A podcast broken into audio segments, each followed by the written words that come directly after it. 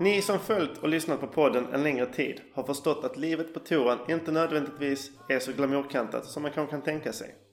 Vägen mot den absoluta toppen är stenhård om man överhuvudtaget når dit. I dagens avsnitt slår jag mig ner på Ljunghusens golfklubb där jag får höra Linda Lundqvist och My Leander berätta sanningen kring det tuffa livet på touren. Vårt möte sker i en tid då coronapandemin satt alla tourtävlingar i pausläge och i en situation då Linda precis slutat college. Hon bara väntat på att få utmana världseliten. My å sin sida berättar om en vardag som både innehåller stenhård träning och ett vanligt jobb. Dessutom bjuder vi alla på en uppsjö härliga college-anekdoter. Trevlig lyssning! Martin Möter presenteras i samarbete med Titleist, den mest spelade golfbollen på världens tourer. Och Footjoy, det självklara valet för alla som älskar att spela golf. Välkomna till eh, Martin Möter, Linda Lindqvist och Miliander. Två superlovande golftjejer. Ni kan väl eh, börja med att berätta lite själv vad ni är i era karriärer och liv. Mm. Ska jag börja då? Linda här. Eh, jag blev klar med college i fredags. Eh, fast online då såklart. Eh, jag kom hem från USA i mars. Vi fick en liten snabb sån, nu måste ni åka. Allt är avstängt. Galna tider nu med Corona. Ja, det är inte alls kul. Jag såg fram emot att gå upp på graduation och få min vad det nu är för någonting man Diplom. får. Diplom eller vad det är. Och fula hatt. Ja, men hatten har jag faktiskt. Mm. Den hann jag få innan så jag har haft den på mig lite hemma. Eh, så det är lite tråkigt. Och, ja, så nu ska jag ju ut och tävla och bli proffs i planen. Men det finns inte så mycket man kan göra med det just nu. Nej. Så nu är det mest bara att vänta och hoppas att det drar igång snart. Jobbig timing. Mm. Ja, fast ändå så känner jag att det blir bara lite uppskjutet för mig som med, kanske jobbet, jag vet inte om hur det är för mig just. Att det kanske blir lite mitt i allting och man ska få rankingpoäng och man ska ut på touren och man kanske precis har kvalat. Mm. Eh, som jag vet att vissa andra har gjort.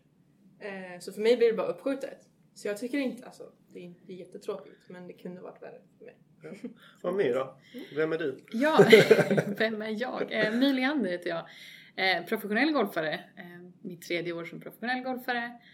Eh, ja, jag gick också college då. då innan på San Jose State gick jag. Superkul. Verkligen den vägen jag behövde gå för att kunna bli professionell golfare. Jag tror inte jag hade gjort det annars eftersom att jag inte var tillräckligt duktig kände jag sig inte.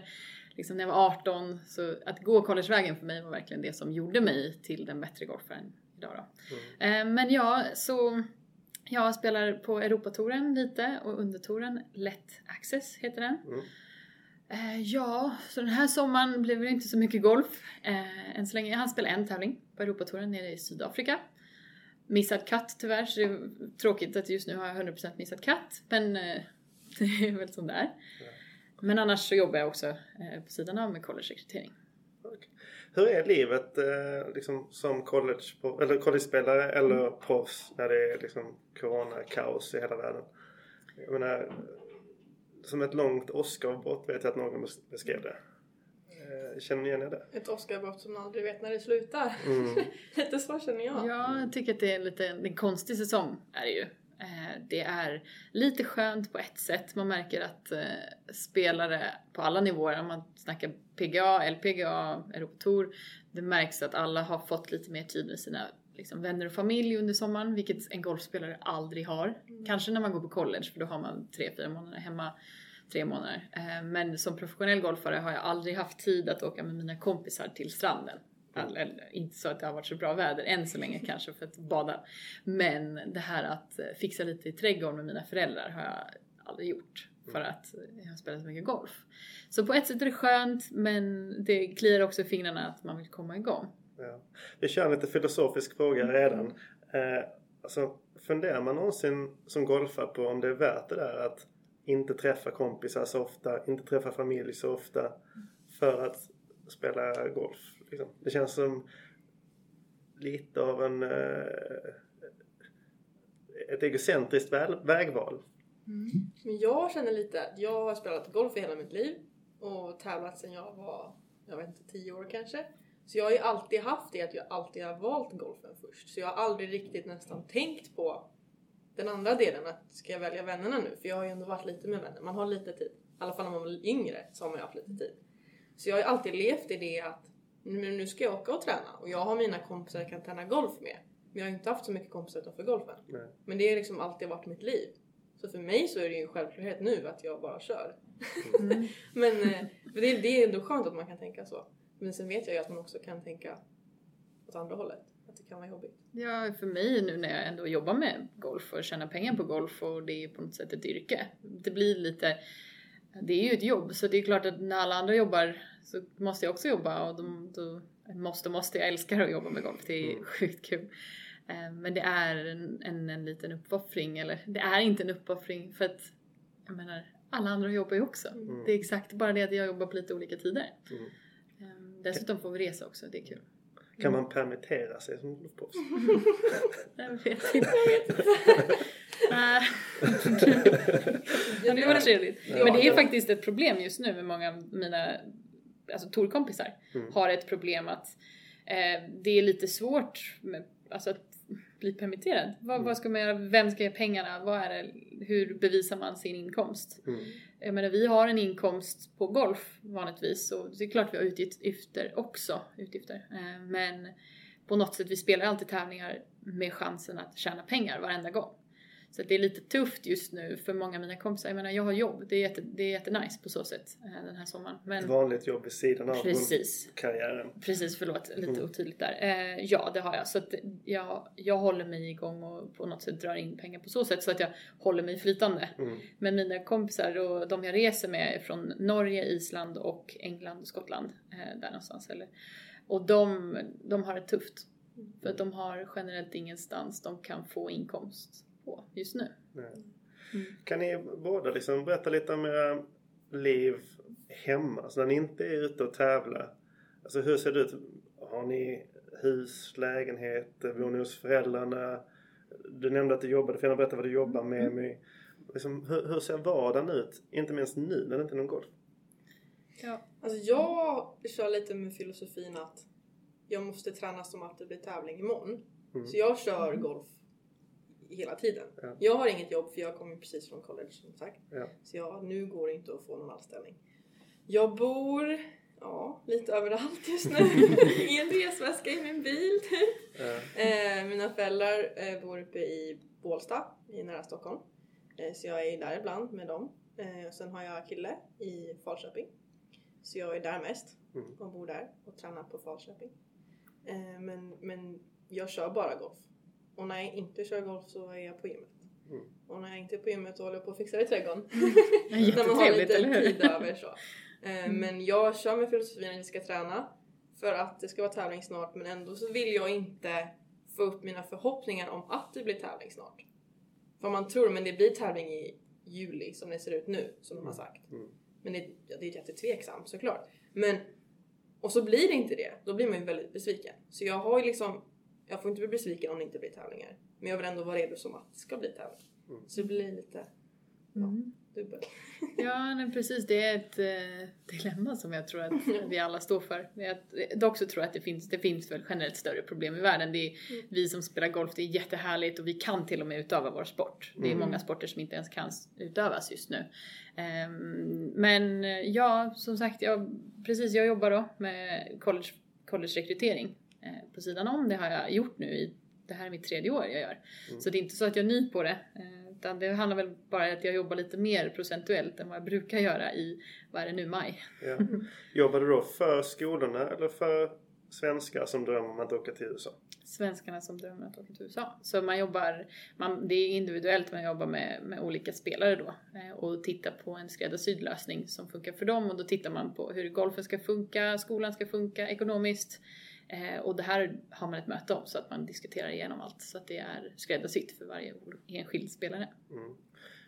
Vad är det som avgör om, om eh, liksom, varför ska man åka till USA och eh, vad, vad, vad sker där? Vad är det som sker där? Ja, i Mm. USA. Vad är det som gör en till så mycket bättre golfare bara för att man åker till USA?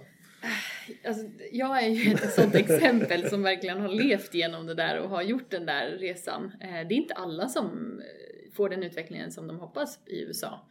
Eh, Jag åkte dit, ja jag håller skakar på huvudet eller nickar. Ja, du håller med? Okej. Ja, alla passar inte att gå på college. Nej. Men, Så- men det passar väldigt många. Passar väldigt många. Och alla som jag har pratat med genom egen erfarenhet, det det är ingen som har ångrat sig. Även om man varit där ett halvår, ett år, en vecka eller liksom fem Mm. år. Du vet, man kan göra lite längre också. Men generellt är man ju där fyra år. Ehm, Men jag, jag åkte till college med 78 i snittscore. Mm. Nej, ganska helt okej spelare. Jag var inte landslagsspelare innan. Eh, Förbättrade mig sju slag på fyra år. Oj. Ett snittscore under par mitt sista år. Ja, ja, ja, eller hur? Vad, vad, kan du identifiera vad det var som gjorde det så mycket bättre där? Man spelar så mycket. Det här kan ju du... Ja, men jag tror också att för min del som där jag spelade Mm. och fick tävla, golfbanorna är mer utmanande. Mm. Vad, ty, tycker jag, än Mm. vad det har varit i Sverige och vad jag har spelat innan. Så jag kom ju dit, nytt gräs för mig vid Bermuda Mm. Det. där jag var i Augusta. Eh, tuffare banor, man, Mm. trän- man fick mer tid till träning för det var lite skräddarsytt såklart. Ja, du har ju verkligen det här, man har det i schemat. Ja. 20 timmar träning i veckan. Ja. Det var väl inte riktigt det jag tränade i Sverige, jag tränade lite mindre. Jag gillade att spela i Sverige. Mm. Men det var alltid mer, det var stor skillnad på träning och tävling i Sverige när jag var hemma innan jag var, alltså innan jag åkte till USA. Men det handlar om att man tränar för att tävla, alltså du, man kör qualifyings mitt i veckan. Så att, låt säga att du ska spela en tävling nästa vecka på fredag. Så säger coachen, vi har fyra runder inför tävlingen. Topp fem av laget, som är kanske nio spelare. Topp fem av laget som spelar bäst nu på de här fyra rundorna i rad. Man gör som en minitävling. Det är de som åker på tävlingen. Mm. Och där har man, alltså då får man tävlingsmoment nästan varje vecka, varje, nästan varje dag Mm. under hela året. Så man bara spelar golf, tänker på golf. Strategin om golf var någonting som förändrade mig. Att, att eh, min coach var väldigt smart. Han sa, har du gjort ett misstag? Om, om du gör boogie, då har du troligen gjort ett misstag. Gör en dubbel, då har du gjort två misstag. Du har dels skjutit ut i skogen, du har gjort ett misstag från skogen och sen har du gjort en dubbelboogie, alltså Mm. efter det, Mm. ett par därifrån. Medan hade du varit smart och från skogen slagit ett slag ut på fairway, då kommer du troligen göra ett par eller en boogie där någonstans. Mm. Så det var sådana saker som jag aldrig hade filosoferat om innan. Ja, ja. Ehm, nej, men så sista året var ganska sensationellt för mig för då var jag under par över tio tävlingar. Eh, och blev skolans, jag blev, man får också priser för saker och ting när man gör bra ifrån sig. Och jag säger väl inte att priser är det som driver mig men Lite. det är så häftigt. Ja, ja. För det görs inte i Sverige. Nej. Det är inte som att Wow vad duktig du var den här säsongen, du var bäst på Salens golfklubb eller du vet Mm, vilken mm. golfklubb det är. Det är inte så. Men för mig var det också press. För jag spelade ju här i Sverige innan, spelade för mig själv. Mm. Golfklubben tyckte väl det var kul om det gick bra kanske. Mm. Mamma och pappa var glada. Mm. Men nu när man kommer till USA i alla fall, som på Augusta, det är ju golfmecka. Mm. Typ. Mm. Verkligen. Eh, De som har varit där vet nog det. Eh, Så då spelar man ju för sig själv och för alla hemma. De vill ju veta hur det går och vill att det ska gå bra. Ja. Skolan, självklart. Men vi spelar ju för hela staden. Just det. Så om jag gick ut och åt så visste ju folk vem jag var även om jag inte hade Augusta-kläder på mig. Mm. Alla vet vem jag var. Så när jag åkte ut på tävling så jag var nu jäklar liksom. Ja, Ja, det det, var- finns ju ja. alltid en spalt i tidningen efter en Mm. tävling. Mm. Så här, Ja. så här gjorde Linda i sin senaste trän eller tävling. Ja. Bara, oavsett hur man har gjort. Det är så stort i USA Ja. och det är därför college är verkligen det är en, en bra satsning. Ja, Man får prova på proffslivet helt enkelt. Ja, du har ju också varit på college. Ja. Du, Men jag måste fråga, du har spelat eh, Augusta National sa du när vi satt och lunchade här innan. Precis. Ehm, det är någonting som alla drömmer om men nästan ingen får göra. Ja. Hur har det varit för dig? Eh, vi har haft så att vi får spela en gång om året.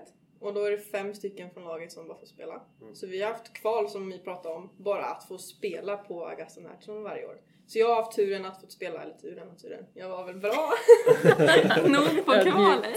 Så jag fick spela alla fyra åren. Mm. Och han till och med spela i år, även fast det har varit lite kaos med corona. Ja. Och det är, jag kunde inte så mycket om banan innan. Jag har ju kollat på Masters men Mm. jag kunde inte vad hålen hette och hur det Mm. liksom var. är det Så- något du har nördat in dig på nu? Ja. Ja. ja. Nej men för nu, första gången jag gick ut där så oj det är så här det ser ut. Hade ingen riktig uppfattning om hur det skulle vara. Det är väldigt mycket ondulerat, väldigt mycket upp och ner. Alltså det är som... Golfbanan ligger ju mitt inne i staden. Mm. Så man ser ju inte golfbanan när man är utanför. Och man märker inte av staden när man är där inne. Nej. Eh, Jag vet inte hur de har lyckats göra det. Men Jag det, brukar säga att det är som att gå in på Disneyland. Ja, För en golfare. Ja, men dessutom tycker jag alltså Augusta så här som stad är ju ganska så, förlåt men sunkig. Ja, det, det är inte Eh, alls och lite roligt. smuts, smutsigt och Ja. sunkigt och sådär. Och sen så går man in i världens grönaste paradis Mm. liksom. Det, kontrasten är helt bisarr. det Man ser är det också från, eh, om man ser drönarfoton, att det är som brunt Mm. och sen så har den här gröna oasen i mitten. Ja, det är verkligen så. Så nu är det jättekul att kolla på Masters, Mm. tycker jag. Så kan man ju tänka så, men där låg jag, jag slog det slaget där. Och, men vad gör de där nu? Där låg jag här. Sådana saker. Mm. Det är jättehäftigt och jag är jättetacksam att jag har fått den chansen. Att få spela där. Mm. Är det favoritbanan då? Ja, ja, det skulle jag lugnt säga. Alltså, den är så perfekt, man vill bara lägga sig ner och rulla sig runt i gräset. För gräset är så grönt som det är på TV. Ja, det är så grönt som det är på TV. Mm. Jag kommer ihåg från när jag varit där också att de, de målade faktiskt gräset vid sidan om fairways. Alltså där publiken går. Mm. Det blir ju ganska så snabbt uppslitet annars om det går flera tusen människor där. Men där är de ute på nätten och målar grönt. Ja. Så att du ser det, om du verkligen tittar noga så ser man det tydligt att det är både målat men också så små Menar du om man gröna- kan se det här på TV? Eller? Nej det kan man ju inte. Nej. Så att det är det som är själva idén Mm. bakom att eh, det ska inte synas. Det ska se perfekt ut på Ja, det ser Mm, perfekt det är ut. Ja. Det uppfattas ju så mycket större när man är där och inte är någon publik där. Mm. Jag har ju varit där på Masters också och kollat Mm. när de spelar. Först var jag där och spelade i februari själv. Då var det ju ingenting där. Helt tomt. Hur fint som helst. Och så kommer man dit när all, alla folk är där man tänker, är det här samma ställe? Mm. För det är så mycket folk. Det är ju Det är så skog också, de får plats där inne på Ja, något sätt. Herregud. De gömmer ju sina hus lite här och var och, Mm. som man inte ser och med toaletter och mat och sånt. Ja. Det är väldigt häftigt. Jag har en liknande story som när ni kvalade till för att spela Augusta. Mm. Vi hade en coach, han bara valde. Han valde fyra stycken som fick spela Cypress Point. På, på college, när du gick college. Åh herregud. så blev man inte vald då så var det lite synd. Frågan är, blev du Ja, jag vald? blev vald. Du- Men det, sen, sen så bytte vi coach och jag kan säga att hade det varit nästa coach som valde då hade jag inte blivit vald. Men eh, ja, en liten parentes. Vi ska ta en kort reklampaus för ett erbjudande du inte vill missa. Martin Möter sponsras av Folkeferie.se. Det är tack vare dem och flera andra sponsorer som arbetet möjliggörs. Det är också tack vare Folkeferie som jag fått chansen att besöka Porto Santo. Redan vid inflygningen, när jag skymtade vulkanön genom molntäcket och sedan såg den 9 km långa strand som gett Porto Santo smeknamnet The Golden Island. Redan då förstod jag vilken speciell plats vi kommit till. Därför är jag superglad att kunna ge dig som lyssnar på podden 1000 kronor rabatt nästa gång du bokar en resa med Folkeferie till Porto Santo. Gå in på folkeferie.se golfa 2020 och använd kampanjkoden golfa2020 för din rabatt. Stort tack till Folkeferie för att ni är med och möjliggör poddens verksamhet. Coachernas roll på college. Det, jag kände att det var väldigt viktigt. Hur skulle ni beskriva era coacher? Är det en filosofi som lik den svenska coachingen eller är det någonting helt annat? Den är väldigt annorlunda. Ja, Eh, I Sverige, om man bara börjar, alla som är svenskar de känner väl igen, eller liksom man har varit på golfklubben i Sverige, att man, det är den här, man är väldigt snäll mot varandra, mycket respekt, eh, man, man har sin egen vilja, man, förs- man försöker mötas lite som att tränaren har sin vilja, spelaren har sin vilja och man försöker göra en liten bro däremellan, vi möts någonstans på mitten. Mm. I USA är det lite mer my way och the highway eller vad man ska säga. Det, min coach var ganska tuff mot mig mitt första år. Jag hade det tufft. Mm. Jag, jag tittar tillbaka på några vykort som jag hade skickat tillbaka till familjen som jag hittade hemma, du vet när jag kom hem sen. Så inser jag att det, det är liksom, jag har sättet, jag har skrivit det. Så. Mm. Jag, jag, var- jag var på Hawaii en gång och så skrev jag ett kort så här. Hej mamma och pappa, jag har det bra, eh, helt okej med allt, eh, super. Se sen liksom. Det, man, på något sätt, man ser att jag skriver fina ord men man hör inte känslan. Och jag är en så positiv människa som bara är glad när jag är glad. Men så inser jag det. Men sen har jag skickat lite vykort senare år. Och det var saker och ting som första året bara, det var tufft att vara förstaårselev. Man har mycket att lära sig, mycket ny kultur, nya vänner. Man har inga riktiga vänner som eh, som man har känt 5-6 år liksom. Det är mycket nytt. Så att, men sen år två då fick jag börja laga min egen mat, det var stor skillnad. Jag hade en bil också, så, sådana här små saker som gjorde Mm. skillnad. Så då, då, det var då det blommade ut för mig. Mm. Men, men coacherna är ju stor del i det. Och hade jag haft en coach som kanske var lite schysstare mot mig mitt första år så kanske jag hade varit lite gladare mitt första år. Men det är också han jag har att tacka för min, min framgång inom golf. Så att jag vet inte. Mental toughness. Ja, faktiskt. Ja. Verkligen. Min coach var Ja, hon, var, hon hade varit där i ett år när jag kom dit så hon hade inte jättemycket erfarenhet av coaching. Eh, och det, det kan man ju säga att det märktes. Eh, men jag var ju alltid den som anpassade mig lite just när hon var närvarande. Så att hon visste att jag gjorde det hon ville att jag skulle göra. Så att hon var på min sida och ville gill- gilla mig och hjälpa mig. Men hon har ju aldrig hjälpt mig med min golf. Det var mer du vanligt. utveckla lite? Ja. Mm, precis, Utveckla. det ska jag göra. Ja. Jag har ju haft min golftränare här hemma i Sverige. Mm. Så där har jag kört teknik med, puttning, chippning, allt. Mentalt, allting med han hemma. Mm. Jag har aldrig frågat min coach om hon kan kolla på min sväng. Nej. Eller min assistant coach heller för den delen. Varför då? För jag litade inte på henne när det kom till golf. Jag litade på henne när det kom, hon stöttade mig i livet. Om jag behövde hjälp med min försäkring till min bil till exempel. Eller om, för lägenheten eller vad jag ska Mm. köpa min mat. Hon, hon hjälpte mig med allt sånt. Om det hände, jag var på, lite påkörd. Vart jag i min bil. nej. Mm. Det var jättejobbigt mitt första år, jag visste inte vad jag skulle göra. Coachen är där på en gång och hjälper till. Så hon hjälpte mig jättemycket med mitt liv i USA. Men jag har ju inte utvecklat mig som golfare på grund av henne. Så kan jag Men säga. hade hon en PGA-utbildning? Nej, den? hon spelade på Mm. college själv. Eh, och det var it liksom, när det kom till golf. Hon har ju ingen utbildning när det kommer till golf. Och det visste jag. Så jag visste det när jag kommer dit att jag kommer behöva klara mig själv. Men hon kommer finnas där om- jag vill fråga om hjälp så fanns hon ju där. Men det där är ju ganska vanligt med amerikanska coacher. De har ju inte Ja. en, en PGA-utbildning. Det är ju det är på något sätt därför många Mm. spelare väljer att ha sina eller tränare i Sverige. Mm. För jag, generellt och när jag jobbar med det här också, men också när jag var i USA så märker man att en coach är väldigt mycket som en ledare. Mm. De ser till att samla truppen och Precis. du vet, ser till att allting är fixat med flygbiljetter och du vet, inspel ska vara de här tiderna och de är väldigt duktiga på det övriga i golf i strategi till exempel. Men i swing så är de mer liksom Som en förbundskapten i fotboll. så. Lite så. Ja men det Faktiskt. skulle jag, min coach var så skulle jag Mm. säga. Superbra ledare är de, Ja. men just de här detaljerna som kommer göra skillnad. Du vet, jag sa till min coach ganska tidigt att du får inte peta min sving. Jag har en svingtränare hemma, jag tränar gärna med honom. Om du inte ser att jag börjar hooka eller slicea, du vet, då har det gått för långt. Då Mm. måste du säga någonting. Ja. Eh, Så när han då ibland kom till mig och sa att My, nu, nu, är det, nu har det gått för långt. Och då visste jag att jag hade faktiskt gått för långt. Ja. Det var de enda gångerna han hände saker. Sen jobbar ni med Skype och sånt då gentemot er tränare hemma? Eller? Jag tänker på Ja. tekniken. Ja, skicka filmer Mm. gjorde jag mycket och träffade såklart när... Det blir ju inte så mycket swingteknik när man är på college. Alla Man fall spelar på ganska mycket. Man, ja, fast man spelar så mycket golf. Mm. Jag tror också det är därför man utvecklas så mycket, för att man Mm. spelar så mycket. Det Sen är det också bra i Sverige när det är vintersäsong och man kan fokusera på tekniken. Så det gjorde jag på vintrarna och träffa min tränare och på sommaren för då spelar inte jag lika mycket heller. Eh, Så det blir väldigt mycket spelfokus. Så man behöver inte, jag har inte haft jättemycket kontakt men man har ju det om man känner att nu så börjar jag slicea logga. Ja men då vill man bara ha någon som Ja, säger det. För att precis. tekniskt sett, man har ju 20 timmar man ser en tränare. Man har Mm. alltså en, en tränare som är närvarande i 20 timmar i veckan. Det är ganska fantastiskt. Mm. Det har man inte i Sverige. Det, det skulle kosta skjortan om man skulle betala för det.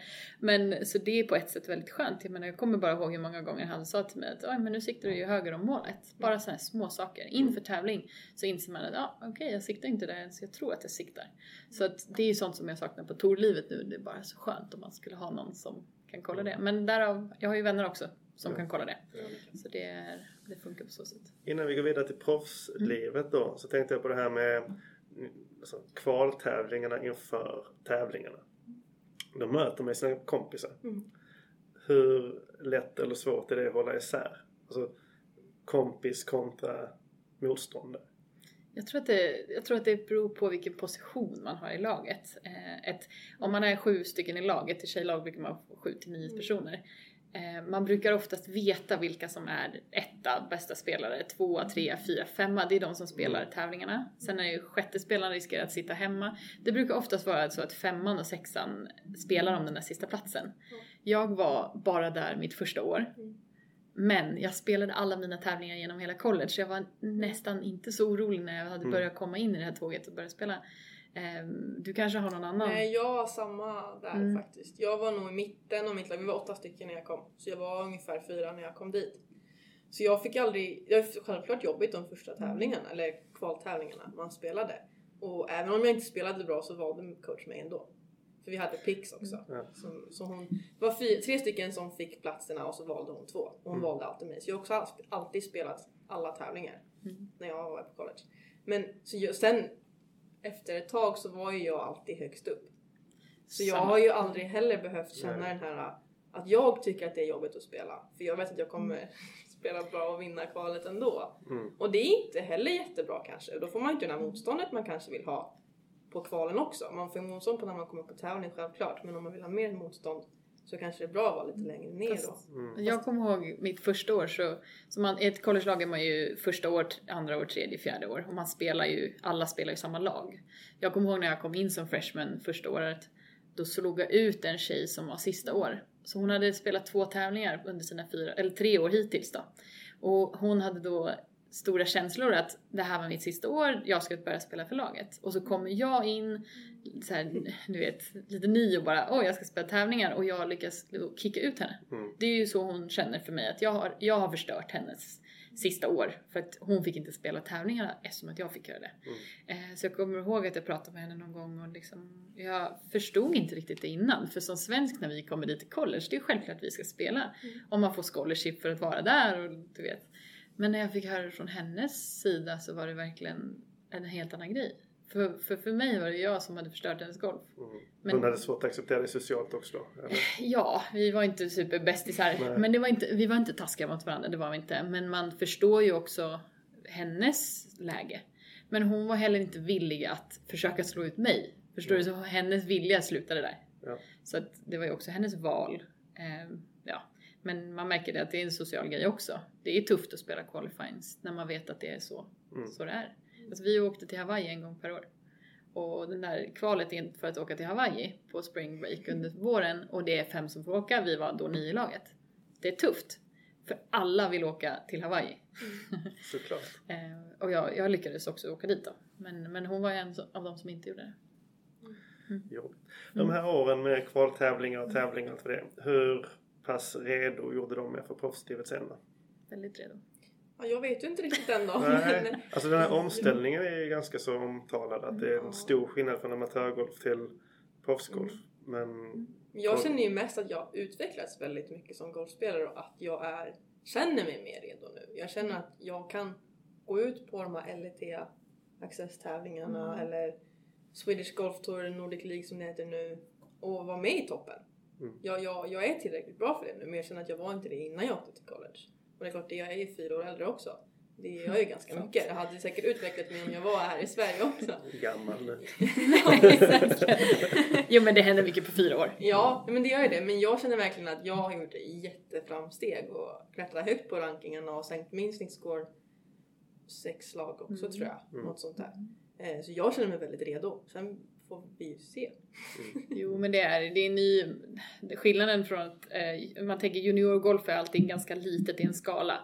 Det var kanske stort för mig som bodde i Södertälje att åka till Göteborg. Det var ganska stort för mig när jag var liksom 17-18. Men för sig om man snackar med landslagsspelare som har åkt till England då kanske inte det är så stor grej.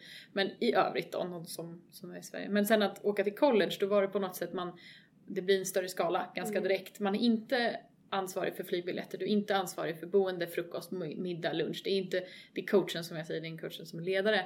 Så att alla det här steget från juniorgolf, där Göteborg på något sätt var ganska stort, till att åka till college där man Mm. helt plötsligt börjar resa men man är inte ansvarig. Man är bara en, en, en spelare i det här. Mm. Sen till proffslivet där jag är nu, eh, ansvarig för eh, hej och det är liksom, Mm. det är resor till, det är bil, det är bokföring. Bokföringen är lite tufft att hålla på med under året för den inser man efter man bokför sitt första år som professionell golfare hur mycket kvitton det är att ta hand om. Bara sådana här såna saker och sen att fixa tränare och det, allting ska funka. Så att jag tror att man växer som du säger Linda Mm. i dina fyra år där borta att eh, man, man, man får det till en större skala. Men sen när man hoppar in i proffslivet så är man ganska redo för det om man har Mm. gått college i alla fall. Det är ju vad jag har gjort så att det är därifrån jag kan relatera. Du, du nämner kvitton och sånt där. Hur, eh, hur ser det ut ekonomiskt på en vecka när det är tävling?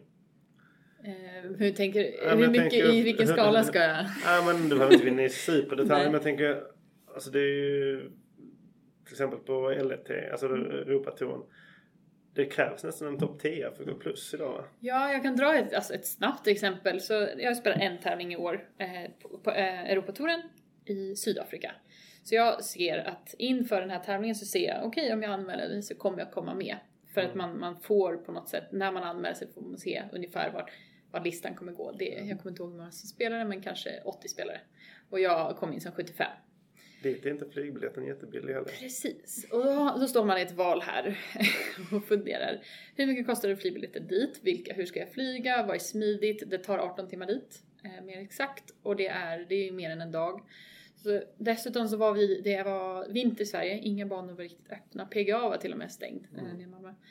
Så okej, men hur, då måste man komma dit tidigt, man måste förbereda sig. Så det gjorde jag. Det var, jätte, det var lugnt. Det kostar lite att åka såklart. Det kanske kostar 6000 med flygbiljetter fram och tillbaka. Boende lyckades jag fixa med mina kompisar så vi bodde, andra spelare alltså. Eh, Vi bodde sex stycken i en, ett Airbnb. Ganska billigt, vi lagar maten själv. Eh, där nere är ju maten ganska billig så det är skönt. Men i, i övrigt så tänker man, okej jag behöver nog komma topp 20 för att det här ska gå runt. Eh, nu kommer jag inte ihåg hur mycket pengar som gavs ut på den tävlingen, men kanske topp 30 då inom, om man spelar LET.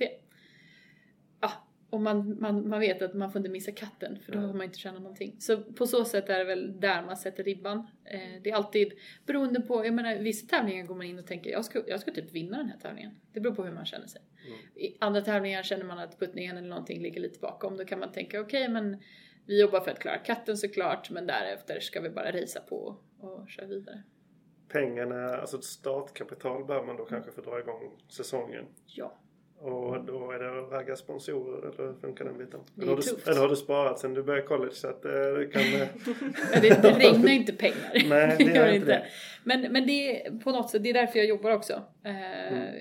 Och jag jobbar, jag jobbar inte för att få pengar, jag jobbar för att jag tycker att det är kul. Jag tycker att Mm. det, jag saknar någonting att göra under vintern. Ja. För jag, jag är en sån här människa som måste göra massa saker. Måste hålla igång och därför jobbar jag. Men det är jätteskönt då när det kommer till start av säsongen att jag känner att jag har sparat ihop lite under vintern. För att kunna åka på de här tävlingarna. Mm. Så det är väl så jag, det här är min bild alltså av proffslivet. Det är klart, mitt första proffsår, min andra eller tredje tävling jag spelade så vann jag på Swedish Golf Tour 60 000. Mm. Och det var ju en jättestor bonus för den säsongen. Det behövdes. För Mm. sen liksom, man vinner inte alla tävlingar. Nej, Så att-. Man vinner en bråkdel liksom. Men du säger att det är inom Europa så att det inte är så Mm. långt att resa. Vad, då, då blir ju totalen utgifter. Hur mycket blir det liksom? Ja, Det beror på. flygbiljetten då bara kastar ut 3000.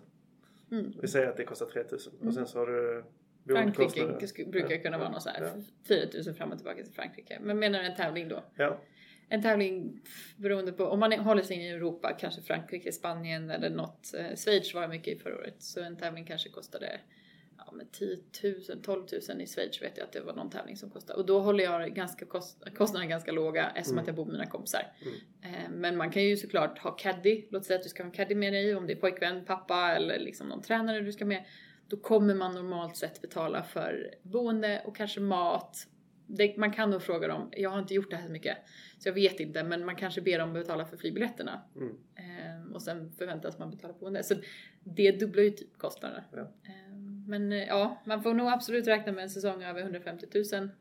Då är det Känner man av den pressen liksom på en putt? Okej nu vet jag att eh, putta för topp 10 eller jag vet att putta att klara katten. Eh, Ja.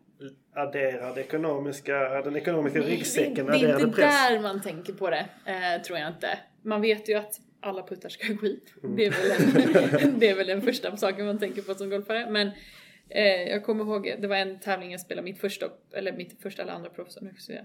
första var det nog. Eh, och på 18 hålet så sätter jag min 70 meters eh, wedge. För att inte komma 10, då kom jag fyra istället. På, det var sista tävlingen på Let Access. Eh, och det var många LET-spelare där. Det var en ganska stor prissumma. Jag tror att jag chatte den chippen, eller wedgen, och det var ett hål som inte så många gjorde birdie på. Så jag gjorde eagle, när Mm. de flesta gjorde par. Jag hade så tjänade ungefär två slag på sista slaget och dessutom hade jag treputtat ganska många gånger den Mm. rundan innan så jag var jättenöjd att den där gick i. Eh, 10 000 extra fick jag för att den gick i och inte att jag låg en eller två meter bort. Eh, Så att bara sådana där, men det där tänker man på i efterhand. Man, det är inte sånt man får tänka på under rundan. Det är, inte, det är den där ryggsäcken du pratar om. Ja, ja. Mm. ja men härligt. Vad, om man ska blicka framåt lite. Hur, ehm, hur Mm. kommer ni att fortsätta förbereda er här och, och liksom vad vågar ni drömma om när coronapandemin väl vi får hoppas att den snart tar slut. Men när, när, det, när det drar igång igen, vad har ni för målsättningar?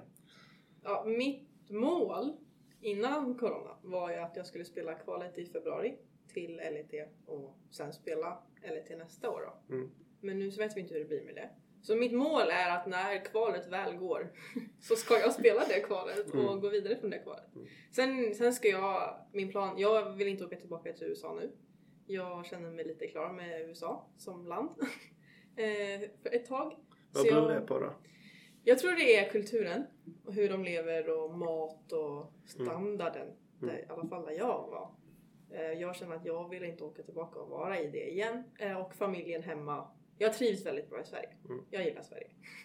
Så jag kommer bo i Sverige och spela i Europa tills jag, jag vet inte om man väl känner det någon gång. Om man känner att nu är jag tillräckligt bra, nu vin, inte vinner jag alla tävlingar men Mm. är jag i topp hela tiden då hur nu man kvalar sig till Det, så, USA till exempel, sen. Ja. är du topp 400 i världen tror jag det är. Mm, Då slipper du kvala första steget på LPGA-kvalet. Okej. Så sådana saker kan Ja, man sikta sådana på. saker kan jag sikta på Mm. och ta den vägen till USA igen om några år. Mm. När jag väl känner mig redo för att åka dit igen. Men just nu så kommer det bli Europa för mig. Förhoppningsvis när det kvalet väl blir så. Ja, men det är väl någonting alla hoppas på att, Ja, det är att klart. Golfsäsongen startar igång tror jag. Ja. Eh, Men det låter som en kul plan, tror jag. Ja. Det låter som en väldigt vettig plan. Eh, Ja, samma sak för mig egentligen. Jag bara längtar tills tävlingarna drar igång. Du vet, ibland så sitter jag och funderar i det här livet vi lever nu, man inte spelar, jag spelar mycket golf, det gör jag, men tävlingar, man tävlar inte så mycket. Så tänker jag, gud vad härligt det är att vara så här, liksom, man har en mer, liksom, Normal. norm, jag vet inte vad vi säger, normal, men du vet, man, man går upp och gör någonting och det är inte golf hela, det är inte bara golftänk. En normal relation till golfen. Mm. Ja, precis, lite så kanske jag ska säga. Ehm, men ni förstår säkert vad jag menar. Men, och sen så bara vissa gånger så bara drömmer jag om det här tävlingsmomentet när man måste liksom tända till och bara Nej nu jäklar ska jag birdie, alltså jag ska birdie på mina tre sista hål. Den där känslan att eh, tävlingsmänniskan som kommer igång. Och den, det är den jag saknar väldigt mycket. För jag älskar mig själv, inte sådär, men jag älskar mig själv i den situationen. Jag Ja. tycker det är jättekul att vara där. Eh, och den här nöjda känslan när man är klar med en tävling och man har gjort det bra. Ehm, Nu är ja. det ju länge sedan. Alltså när, när ni tränar vardagsträning. Mm. Eh, jag blir väldigt trötta på det. Alltså, Jo. blir inte golfen tråkig? Liksom? Det kan, jo det har ju hänt. Mm. Ja självklart. Men jag tror att det är viktigt. Alla säger att man ska träna jättemånga timmar. Golf kan du träna hur mycket som helst. Det kan aldrig bli för mycket. Ja, du kan vara på golfbanan en hel dag. Men jag tror inte att man kan träna fokuserat en hel dag. Nej. Man får ju liksom Mm. bryta ner det lite. Om du gör det, plus att om du känner dig väldigt trött på golf någon dag, men ta en dag ledigt. Tog bara Rory. Han har- inte hållit en golfklubba på sju veckor. Mm. Det är en anledning till att han gör det. För att han vill tända till och få en ny, ny tänk och tycker Ja. det är jätte, jättekul igen. Så jag tror på det att ta det lite lugnt ibland. Kanske inte, eller om du tar det lugnt men ändå vill träna, träna en timme per dag. Gå ut och slå på ranchen en hink. Mm. Eller gå ut och spela nio hål. Så jag känner igen det där med den normala relationen till golf. När jag slutade college spelade jag lite ett tag. Men sen så, eh, så slutade jag ta det seriöst. Och då fick jag ju mycket roligare. Och då blev jag avslappnad. Mm. Eh, men eh, det är också en konst att kunna ha den där avslappnade stilen eller avslappnade relationen till golfen även om man är proffs. Tänker jag. Mm. Det är sant, det blir väldigt seriöst. Eller det är lätt att det drar iväg lite. Man Mm. måste ha en normal, eller man måste ha en sund relation tror jag till sin Mm. egen golf och man måste kunna skratta åt sig själv när det går dåligt. Man kan liksom inte beat yourself up, tänker jag Mm. säga på engelska. Man kan inte vara taskig mot sig själv för att det går dåligt. Mm. Jag spelade häromdagen och puttade väl riktigt dåligt. Så jag vet ju att just nu där jag står idag, då behöver jag lägga två timmar på puttning. Mm. Men ja, det kan jag ju göra. Men, men det är också lite roligare för mig att träna mina slag just nu. Och dessutom har vi inte några tävlingar på ett tag. Så jag kanske jag bara lägger det åt sidan. Just nu behöver jag inte vara toppen på att putta. Men varje gång jag går ut och spelar just nu så är det det jag tar stryk av. Så det suger att komma därifrån med en jättefin, man har en jättebra birdie putt. Ja. Det är klart den missar för att jag inte tränar de där två puttningar, alltså två Mm. timmar puttning. Så jag tror att jag kan lösa det på två timmar. Eh, jag har inte gjort det än. För att avrunda lite, vad gör ni Mm. för att eh, behålla eller skapa eller ha en sund relation till golf? Ha kul. Mm, Ja. Hur gör man det då? Ja men jag har ganska, jag har också my- mycket vänner som spelar golf. Och det har ju blivit mina vänner som jag sa i början. Och man kan fortsätta vara med dem, ha kul med dem på golfbanan men också kanske på sidan av. Som vi kanske, nu när man inte, inte finns några tävlingar, men då går vi ut och gör en liten minitävling istället. Och man lägger in lite pengar var och spelar för en liten Ja, summa är pengar. ja. Och då blir det ändå lite tävlingsmoment i det. Lite Men, man, Phil Mickelson över det. ja, men ändå ha kul och umgås tillsammans. Mm, Och sen kanske man grillar på kvällen och har kul med samma vänner. mm. Men jag tror att det är väldigt viktigt att ha roligt medan man håller på med det man gör. Golf är kul i sig, men att man ändå ska ha någon annan också som man kan ha kul med. Ja, det är inte riktigt. bara kul när man vinner tävlingar eller Nej. så, utan man ska nog gilla processen. Mm, alltså precis. hela processen. Ja. Jag tycker generellt inte att bokföring är den roligaste Nej. saken. Men alltså, bortsett från det så är det verkligen kul hela vägen. Ja. Ja men det är underbart. Nu tycker jag vi ska ut och ha lite kul. Mm. Vi ska ha ett eh, stort tack för att ni var med mm. och, och berättade om era liv. Ja, mm. ah, jättekul att få vara här. Mm. Verkligen. Mm. Tack. La, la, la.